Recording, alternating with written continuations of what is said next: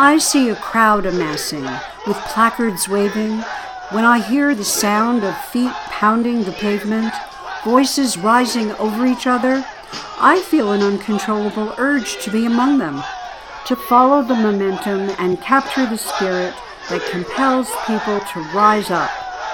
The adrenaline is addictive, and it's been in my blood since I first picked up a camera. Welcome to the first episode of America Speaks. I'm Tish Lampert. For the past 17 years, my journey has taken me across America with my camera, taking the pulse of the nation.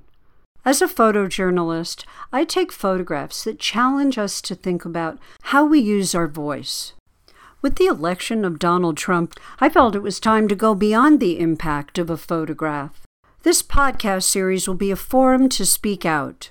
Each week, our conversation will go beyond the news to get a more intimate sense of those fighting on the front lines and to mobilize around solutions.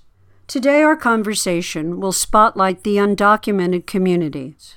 In the first four and a half months of the Trump administration, over 65,000 people have been deported. There is not a single nation in this hemisphere whose citizens have come here that was not interfered with militarily, economically, culturally, in their countries, where we have destroyed their cultures. We have robbed them of their resources we have destroyed their political systems and installed horrible dictators, military coups, and so forth from, from the tip of, of South America all the way to the Texas and California border. There is not a single country that the present immigrants have flowed from that those people were not personally and directly affected by our illegal, immoral, interference in their sovereign countries over the last 200 years.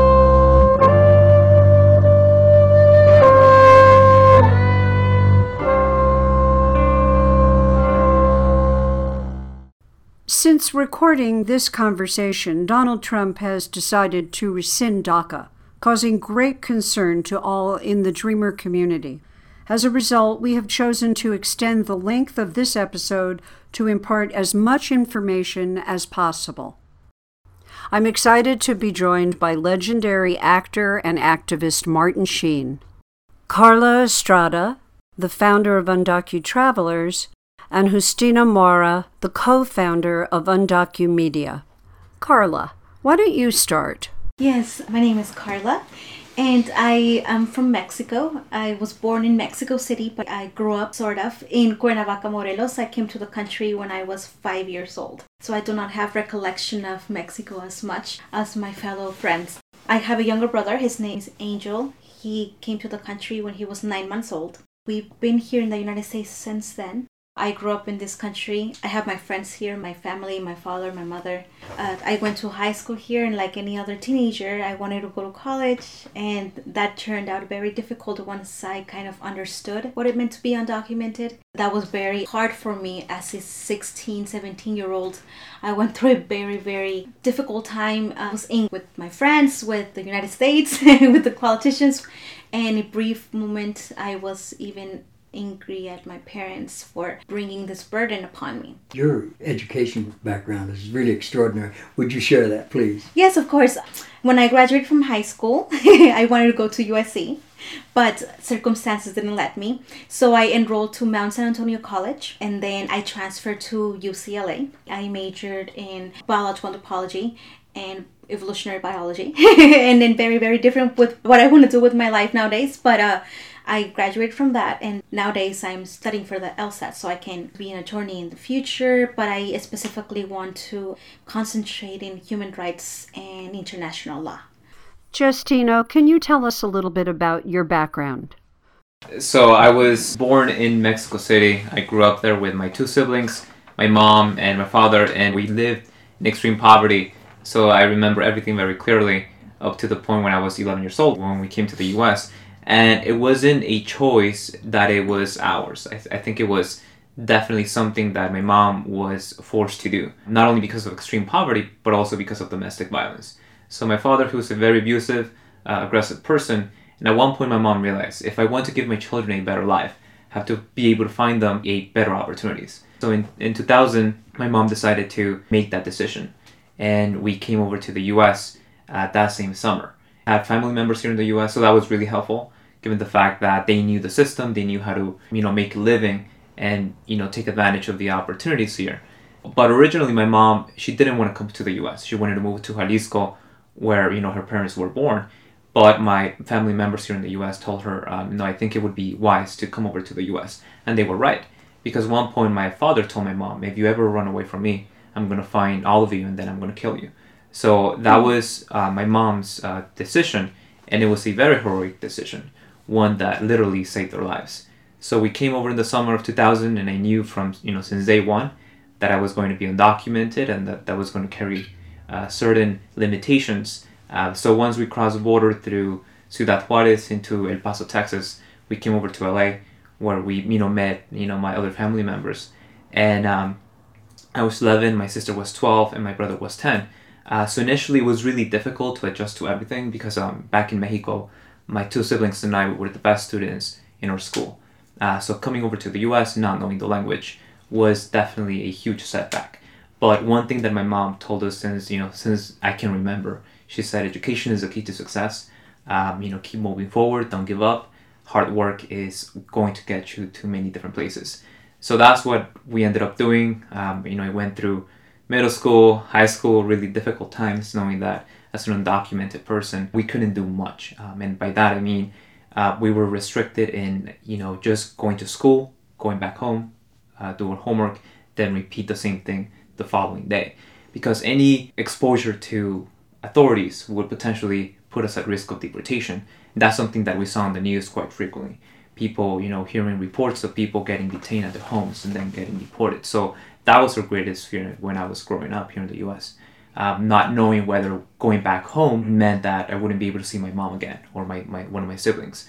So that was something that I grew up with since I can remember and you know went through the educational system um, always hearing you know teachers and administrators say if you do your best if you're one of the best students you're going to be able to get so many opportunities and you're going to be able to get ahead so that was my thinking so i thought i'm going to do my best and i did everything ap classes i was a captain of the cross country track and field teams i was working part-time on the weekends from like 5 a.m to 6 p.m earning like $100 for both days i took all the ap classes graduated in the top 5% of my class and then by then I realized, wow, like I can't go to my dream school. I can't study aerospace engineering.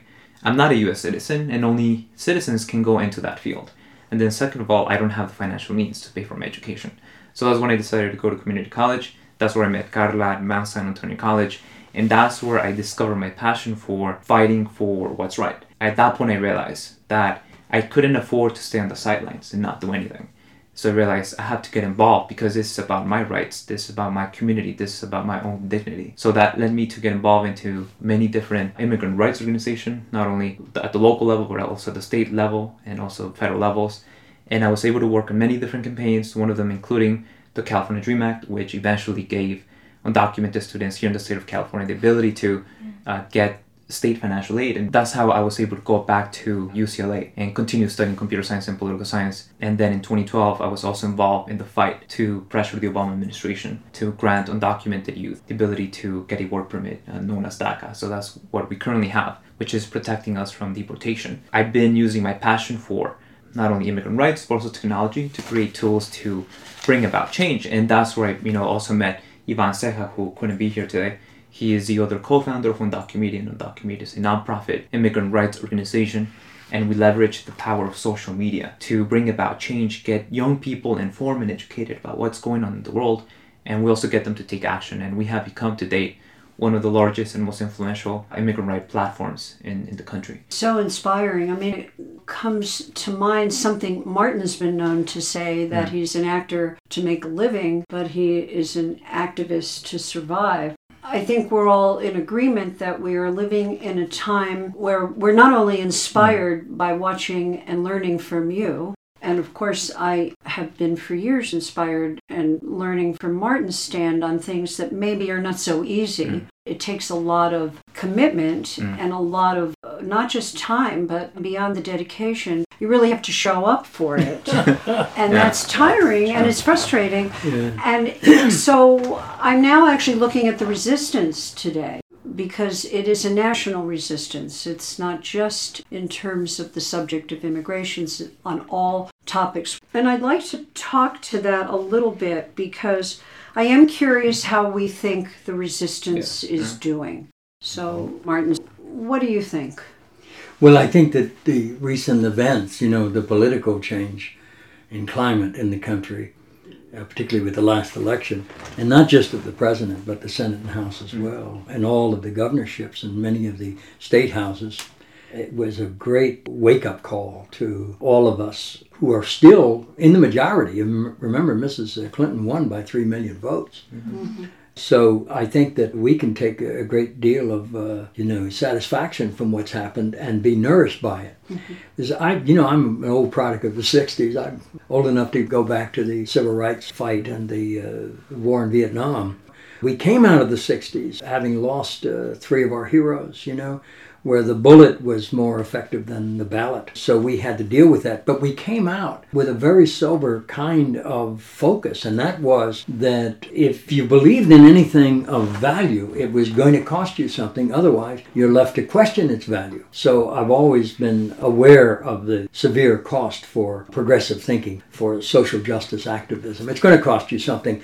The other part of it is that you cannot expect to succeed in the sense that our culture acknowledges knowledge of success. There is no success except that you're doing it. Mm-hmm. So when we came out of the 60s, we knew that the only causes worth fighting for were lost causes, and the only weapon was nonviolence. Mm-hmm. And that still stands today. And it has to be a personal fight because if it's not personal, it's impersonal. Yeah. If it's impersonal, who the hell cares? And what is happening today, and particularly in this issue of immigration, because I'm close to it in my family, my father, who came to this country at the age of 16 with his two year older brother in 1914 in uh, Port of New York, were denied entry because there was a quarantine on Spaniards uh, because of the Spanish American War, which was fought years earlier, a decade earlier, in fact. And in fact, my father was born on the day that the United States declared war on Spain. So he was dealing he was dealing with this crap from the moment he, he you know he, he dropped on the floor so he was denied entry, he and his brother Alfonso, and they got on the next boat to Cuba. And he, he stayed in Cuba and worked for three years in the sugarcane fields, and he came in through Miami as a Cubano. oh my God. So, you know, uh, Hispanics were kind of okay, but Spaniards, no. he got that, you know. Uh, but, you know, I wanted to just mention how severe this issue is and how how it touches us. And it has not to do with law. It has not to do with uh, custom or culture. It has to do with our humanity. And I relay it to the Holocaust. In no uncertain terms, it is the Holocaust. There are an equal number of lives at stake. And if we don't understand how many lives are at stake, we don't understand the severity of the situation.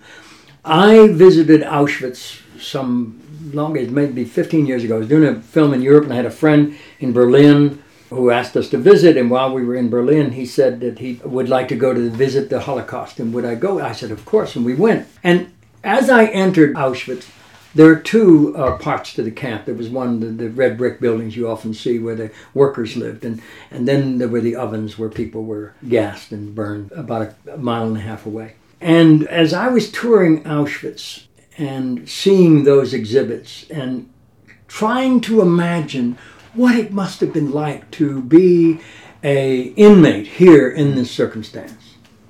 When I left, all I could focus on is what it must have been like to have been a guard in that camp. We are the guards That's now. Right. Bear witness. We are the SS. We are the capos. Mm-hmm. We are controlling here in the United States alone, 11 million lives.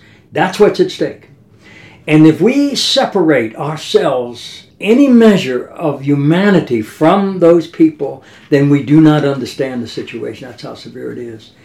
And if we think any differently, if we think that someone's going to come from another area and solve this problem, it's not going to happen. There may be some solution. You talked earlier, uh, Carla, about how complex the immigration law is and the culture is and so forth. All that is, is certainly true. And it may take generations before there is a fair and a just uh, immigration uh, uh situation here.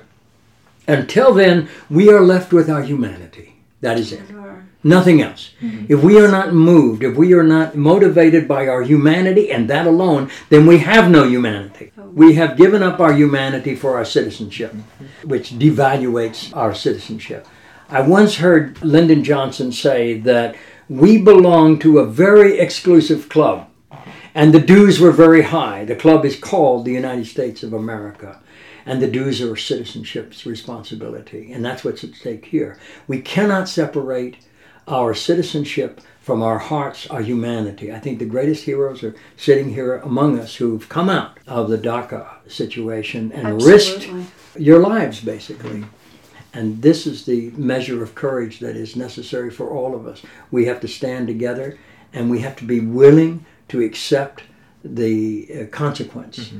And if we do not, then we have to be willing to accept the consequences of the destruction of our own souls. I just find myself baffled at what happens to people who are then elected, who have the power to take their humanity and actually help broader humanity so that there is a belief system that the people we are actually electing will serve us from a human and compassionate perspective. What's happened to that here? Well, I think that what I see it's going down is that most of these politicians are not public servants, they are politicians. Uh, they should be public servants first. They should put their humanity and humanity of others. But most of them just want to be on the side that's winning. Mm-hmm. They don't give a damn if it's Republican or Democrat. Right now it's Republican. They want to be on the side that's winning. And that's why you have so many people tossing their souls in the toilet, following this madness that Trump has brought in there's this insatiable desire to be on the side that's winning. They call it patriotism. It's mm-hmm. bullshit. It's denying your own humanity. There was a town hall meeting, some congressman just voted for the new repeal on Obamacare. And these constituents were furious. Just on the news the other day, mm-hmm. he's being filmed by a, mm-hmm. smartphone. Yeah. And somebody said, How could you possibly have voted for this and know what the hell you're doing to us? And he said, Oh, come on, I know the situation. No one has ever died from lack of health care. So I think our, our standards are mm. sinking as a society. Exactly. You yeah, know, we, and one thing that Martin brought up was this notion of where we are now drawing the line on mm-hmm. humanity. Let's talk about DACA what Obama created. Extraordinary part of his legacy. Yes. Obama. Yeah. And I think we're only realizing how much he did by what these people are destroying. Oh, absolutely. Every day there's something new. What I would like to mm-hmm. find out when you first signed up for DACA mm-hmm. and you gave the government your specific information yeah. of how to find you, what did you feel? You were coming out of the shadows. So that's a really good question. And before I answer this question, uh, I guess there's an element of trust, right? Applying, giving our personal information to a government that has the power to separate our families. So when it comes to DACA, there was definitely a lack of trust between the immigrant community and the Obama administration, primarily because of the fact that by then, Obama had deported more people than any other president in U.S. history. True. So for us, when we were fighting for DACA, we realized by 2010 that it was going to be very difficult to get an immigration reform bill passed. The Republicans were obstructing and the Democrats were taking their time and Obama was not really focused on that issue. So when we fought for DACA, it was something that it was pushed mostly by undocumented youth. We said it's time to bring about a change. We need to make sure that the administration changes. So that began with several of our friends and ourselves taking that into our hands and telling the administration, you do have the power to make that change, to sign an executive order and extend some sort of protection to undocumented youth. And Obama denied having that power many times publicly, and we kept on pressuring until you know several friends did uh, civil disobedience actions in many of his campaign offices across the country in 2012 when he was running for re-election. So he felt the pressure to do something about it because his uh, rankings were dropping significantly within the immigrant Latino community. So they knew that he, he could lose the election if he didn't do anything about it. So our strategy was to put a lot of pressure on his reelection. When it came to the issue of trust applying to DACA, we had all of that into consideration because there's two other programs that at that point in time they were still in effect. 287G and Secure Communities, which allow local police officials to collaborate with ICE to detain and deport immigrants. So we knew that the Obama administration had given ample authority to expand those programs and take them to every part of the country. So when DACA passed, our concern was if we submit our information to them, what's going to protect us and our families from deportation? What's going to stop DHS from potentially using secure communities and 287G to get that information out and then go after our loved ones? So that was one of the biggest obstacles that we had to overcome the lack of trust between the Obama administration and the immigrant community. I was one of the first ones to uh, apply and get granted DACA. I was the 19th person in the whole US. First people that applied, they didn't want to come out because they didn't want to expose themselves. So myself, Ivan, uh, he was later approved, I think in October.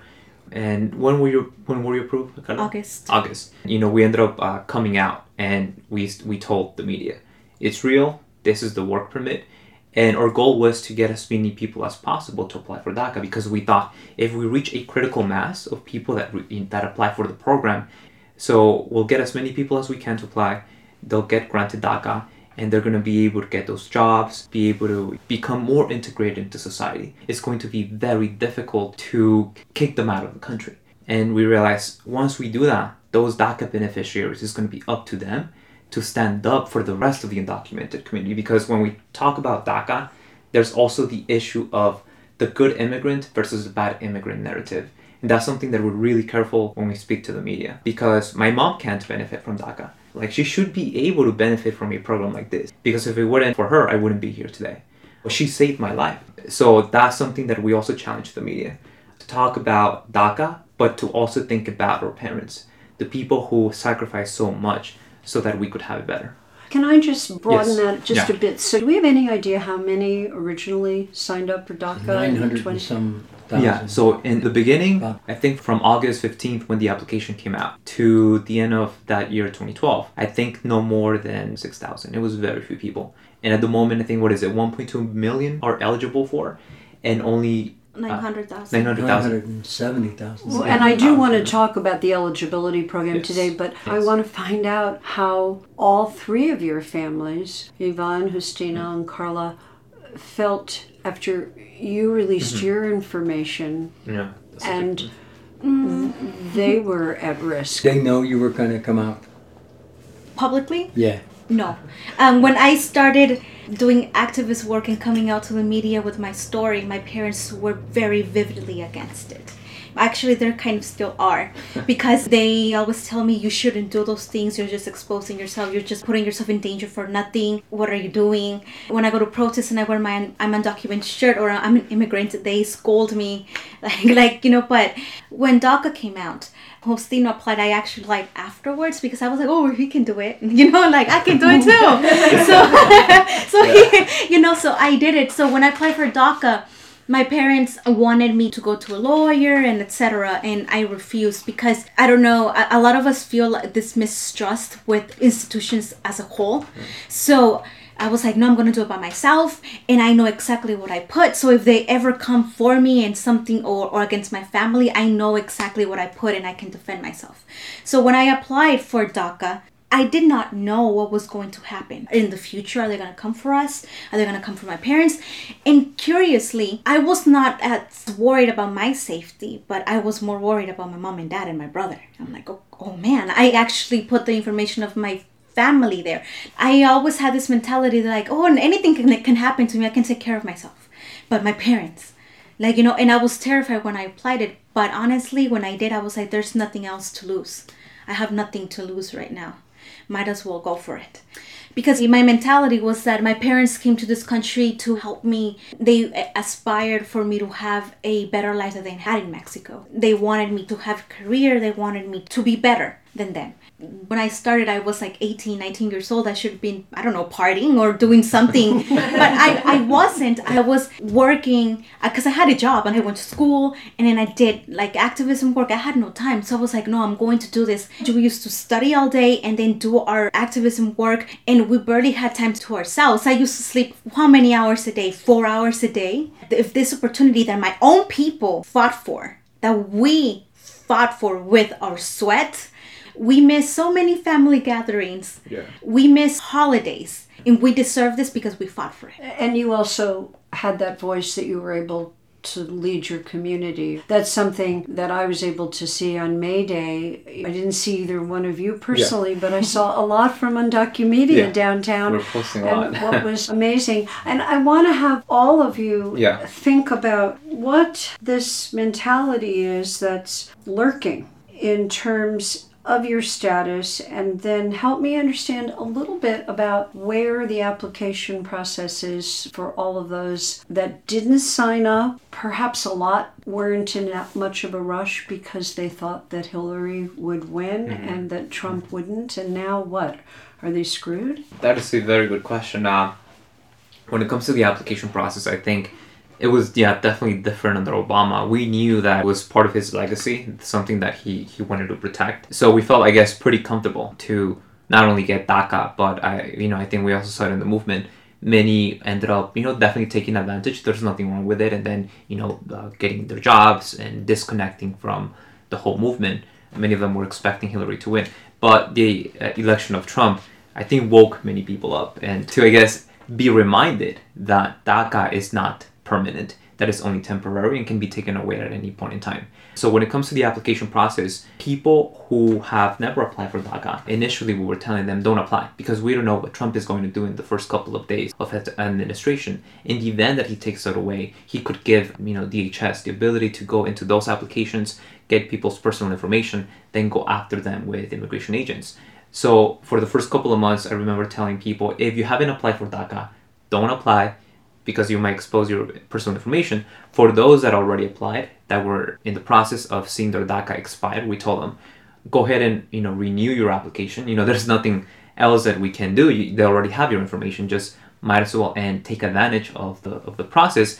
The worst thing that can happen is if you submit your renewal application, is lose of four hundred and sixty-five dollars. Um, at this point, it's four hundred ninety-five that it takes to submit the renewal and get approved. Can they deny you though? Yes, But that gives the Yeah. program legitimacy. correct. Yes, If If they can deny Uh-huh. you, it's Yes. saying, well, Uh-huh. Yeah. if it didn't have any legitimacy, who the hell cares? correct. Right. The fascinating Right. thing is that we're now hearing that more right now Yeah. than under Obama. So under Obama, there were uh, really easy cases. People that, you know, they met the requirements and were approved almost right away. Um, and in the last couple of days, we've been hearing, you know, reports from other immigrant rights organizations that they're also seeing the same thing. Then more more people are getting rejected. They're taking forever to approve the applications, and you know, fewer and fewer people are getting approved, which shows the change in direction mm-hmm. that USCIS is taking under Trump. So you know, yes, he might not want to take it away, but they can definitely deny people. So he's using it as a slogan and he's using Exactly. DACA as a pawn. So Yes. what can we do Ah, to Legally, That's a good there's question. not much to do. Yeah. At, um, There's a lot morally DACA, Yeah. we have to do. Morally. I think that's the issue. Yes. That's really the Uh-huh. thing Yeah. that, that we have to find within ourselves, the most powerful part of ourselves, Yeah. which is our vulnerability. Where are we most vulnerable? What are we susceptible to? And it's basically our humanity. It's a moral frame of reference, and if it's not that, then it has no meaning. You know, I've covered the Tea Party a mm-hmm. lot. I covered the first Koch brothers fundraiser in Scottsdale. You look at Christian values and you look at this moral platform of mm-hmm. family values mm-hmm. and the patriots and all of this which goes on with the woman's right to choose, which Yeah. we all have. I just lot- asked those people one question Is nonviolence a family value? Mm. And deportation is violent. Mm-hmm. A- Yeah. Any kind of inhumane treatment towards anyone is a violent act, mm-hmm. even the thought itself. And when you speak about it, you give other people voice and a platform for their actions.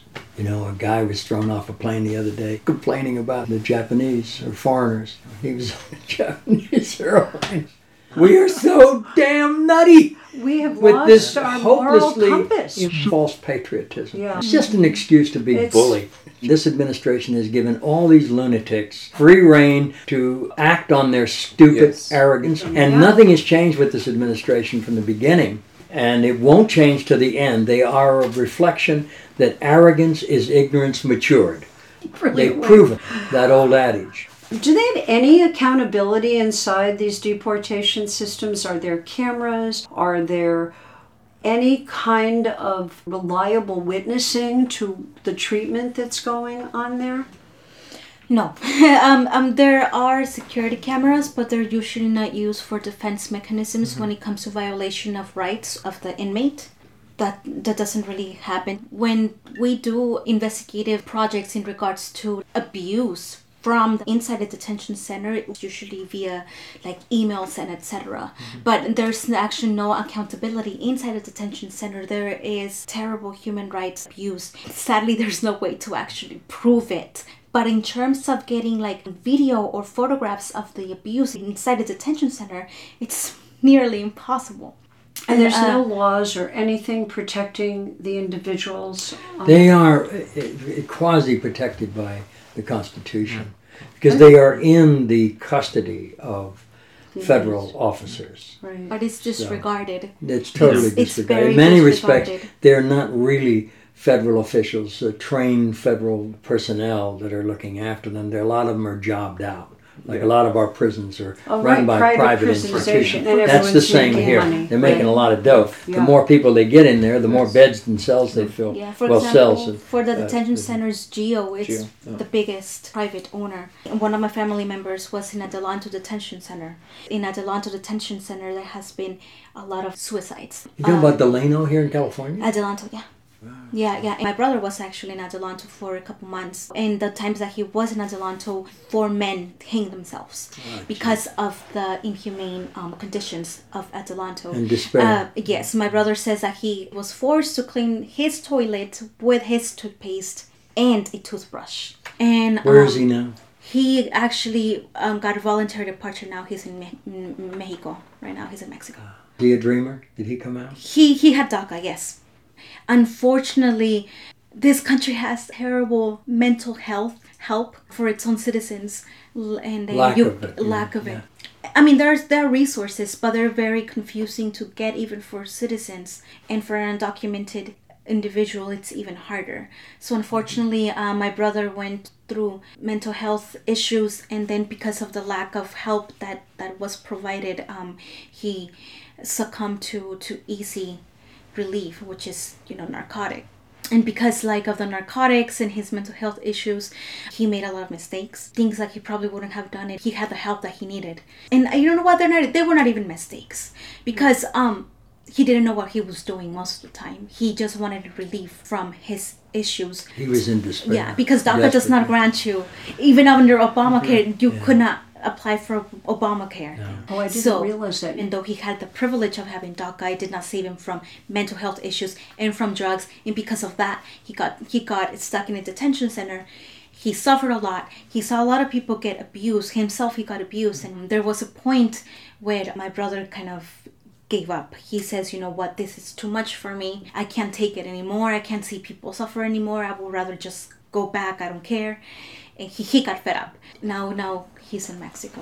What is so remarkable to me is that all he needed was somebody inside the system to care. Yes. Uh, this comes with my original point in the beginning of, of this podcast. We've always knew that we were undocumented, but we did not know how it was going to be when we reach adulthood. When he turned 16 years old, he was like, okay, I'm going to go to the army. But by that time, I was already kind of with the knowledge that he couldn't. I believe that's one of the reasons why his issues became more prominent because he got into a very massive depression because he, he that was his dream he used to go to the gym and he used to do all these things preparing for the big day and as an older sister i obviously want my brother to do what he wants and be his best self and whatever passion that he has. But then I had to break my, my brother's heart and telling him, you can't do this. Me, his own sister, when I'm supposed to be encouraging him and telling him, to go for it. But there was no way. You know, this is the thing that people don't understand. There's this terrible, terrible divide within the country and even within our own community, undocumented community, of the good immigrant versus the bad immigrant. My brother committed petty theft so he can sell it and get drugs. And someone that hears that, they say, well, he committed a crime. He shouldn't have done it. He's deported. Well, he, he brought it upon himself. You know, it's, it's his fault. He's a criminal. but what made him a criminal? The lack of, of help from his mental problem, his depression, his anxiety. I'm like, what caused that? He wanted to go to the army, and this country broke his heart. They didn't let him, even though he loved this country, he wanted to serve this country, wanted to give his life for this country. If they would have given him the opportunity, he probably would have been in the army. He probably not would have had major mental health breakdown. He probably would have never done drugs, and he probably been right now surrounded by his friends and family. The bad immigrant narrative has to stop because you're not looking at the big picture. Like if a DACA recipient, let's say, has a, a, a son and a daughter and, and a wife, and then they go into a supermarket and steal like a bottle of milk and, and they get caught, that's petty theft. That's um CMIT offense, which means it's a breach of moral turpitude, which makes you deportable. What what caused that? What caused Hunger. that crime? And when we look at this problem of immigration, the one issue is it is broken down into good and bad. What is still astonishing to me is, is the reality of why there are so many uh, immigrants here, undocumented, so called.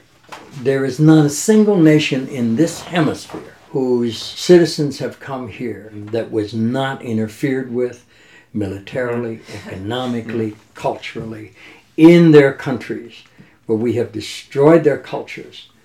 We have robbed them of their resources. We have destroyed their political systems and installed horrible dictators, military mm, coups, and so forth from, from the tip of, of South America all the way to the Texas and California mm. border. There is not a single country that the present immigrants have flowed from that those people were not personally and directly affected by our illegal, immoral interference in their sovereign countries over the last 200 years in this hemisphere. So we've created the we created it. Yeah. And uh, the only place I have seen this clearly uh, reflected and exposed is a documentary done by Rory Kennedy on this immigration issue. I forget what the name of the show was, but look up Rory Kennedy's one of her documentaries. It is brilliantly done with figures and numbers and countries and years of immigration and where it came from and where they are and why. And that's a thing that the majority of this nation uh, who try to define what patriotism is, And we don't who don't have a clue what No. suffering is, and who so have many never ever earned That's right. Oh. They've never seen the hardship, the suffering. or they've never had to pay a price for their No. citizenship, and yet that we we allow them, people like Trump, to define what Mm-hmm. patriotism is at the expense of our humanity. At the expense That's what's at stake. It's the soul of this nation that's at stake, and we're going to find out the price we're willing to pay for it with this administration. And it has turned us on our ear. It's turned us on each other. Rather than a leadership. You know, I, I often think I have in my lifetime we've seen so many extraordinary people surface who refuse to accept the common thread of what it means to be successful and to have uh, ruled when they got to the top of the heap and what amounted to a vengeful uh, recrimination. And the, the greatest example of that in the last century was uh, in South Africa with Nelson Mandela Yes. how this man was uh, imprisoned and fought for so long for his freedom and for his country. And he became president. He only accepted one term, which is so unusual on that continent. That is so unusual. But So- that he did not exhibit any vengeance. On the contrary, he was the Abraham Lincoln of South Africa. You know, he tried to bind up the wounds with charity for all. That was his uh, legacy. And wh- where are the Nelson Mandelas today? Exactly. I mean, you know, I think that we come from an era we we were comforted by JFK, Martin Luther King, Bobby Kennedy. Moreover, you know, just to understand this human responsibility. Yeah. Comment about where are the Nelson Mandelas right now? I see them all the time. You Yes, do. I do. Like I'm surrounded by them. Justino and Ivan. Here am I. There you And go. Justino and I'm Ivan and, and, so. Yeah. and Andy, the one who introduced me to fight for our civil rights. Imelda Plasencia. Shout out to her. She's an amazing woman. Jared, Yeah. Maria Rodriguez. Those are our fellow advocates, our fellow organizers, my friends, my colleagues, and the people that I lean on when I'm like in tremendous Dolores trouble. Huerta comes to mind. People that I admire greatly. Those are the Nelson Mandelas in my mind. when also when I think about you know people like them, Martin Luther King, Nelson Mandela, Rosa Parks, I think we put them really high on a pedestal, and I think that's okay. But at the same time, by doing that, we separate ourselves from I guess reaching that goal ourselves, right? We think of them, oh, they're really high. I can't really reach that. I guess you know the top of that mountain. And I think the moment we start thinking and seeing our colleagues as people that can eventually be like them, I think that's when we realize we also have the power to bring about change. Because when I think about who is in my life, the person that has shown the power of nonviolence is my mom. Someone who has sacrificed so much and never resorted to any violent means to, you know, make a huge difference in our lives. One of the most impressive books that I've read in my life, Mm-hmm. A few of them, but one that stays with me, and I read it, I reread it every now Yeah. and then. There's been four different editions. This was Viktor Frankl's uh, um, Man's Search for Meaning. Viktor Frankl was a therapist who was arrested in uh, uh, in Austria and on the street and. Yeah. was sent to Auschwitz, and he survived Auschwitz. And he talks in his books about um, we must be made worthy of our suffering. And it is only the people who have suffered, as Nelson Mandela and Bobby Kennedy and Reverend King and Cesar Chavez and all the Rosa Parks and all of the people that have made a difference in our lives, in every one of our lives, they have been made worthy of their suffering. And I mean that's a that's a very unbelievable. It's hard to talk about that concept. You have been made worthy of your suffering. And we have yet to achieve that because we have not been called to suffer in that way. And so you are an inspiration to us. And, You and you're are. right. When I said, Where are the Nelson Mandelas? There are two of them sitting here. So I want to thank Martin Sheen, Justino Mora, and Carla Estrada for this very inspired conversation today. And those listening, please come back for part two of our conversation on immigration. Carla and Justino, can you please tell our listeners where they can find out more information about your organizations and how they can get involved? Undocumented Travelers, um, if anyone wants to go, it's www.undocutravelers.org and spelled U N D O C U T R A V E L E R S. I also have a Facebook page, Undocumented Travelers, so people can reach me through that. And um, also Instagram. Um, sí, ah, si ustedes quisieran preguntar algún, ah, algún sobre una situación legal o tienen son, están curiosos sobre algún proceso o solo pregunta para su familia, sus hermanos, el que el quien sea, pueden eh, contactarme a mí a Travelers, que es U N D O C U T R A V E L E R S, so un Docu Travelers y este por medio de Instagram, Facebook es, es- más fácil se me hace que tal vez, pero también me lo me pueden mandar un correo electrónico a undocutravelers@gmail.com este y por si tienen alguna duda pregunta y si ustedes necesitan este consejo legal entonces yo les puedo ayudar a contactar a la persona apropiada para eso y también para contestar cualquier duda o pregunta simple. So people can go ahead and visit either www.undocumedia.org or check out our handle Undocumedia across Facebook, Twitter, and Instagram. And then uh, we were really uh, responsive to any form of messaging across any of those. And just uh, that is spelled U N D O C U M E D I A. And also feel free to send us an email at askundocumedia at gmail.com. Ah, y si alguien quiere conectarse con nosotros, Undocomedia, una organización que aboga por los derechos de los inmigrantes, puede ah, mandarnos un mensaje, ya sea de apoyo, ya sea de uh, un caso que ustedes están batallando de solucionar. Podemos tal vez ayudarlos y si no, ah, compartir con ustedes otros recursos. Nuestro correo electrónico es uh, askundocumedia at gmail.com. A-S-K-U-N-D-O-C-U-M-E-D-I-A arroba gmail.com Ah, o si no, como les decimos, uh, mándenos un mensaje a Facebook o Instagram si se les hace más fácil. And remember, if you have protested for anything in the last 17 years, you may very well be in my book, America Speaks. Please go to my website, tishlampert.org. That's www.tishlampert.org, where you can find an archive of this episode. And please sign up for our newsletter. This podcast series would not be possible without my team. I want to thank James Koblenz, Borja Sau, Alexa Koblenz, and Amy Kessler. Remember, America Speaks believes every one of us has a story. And a voice.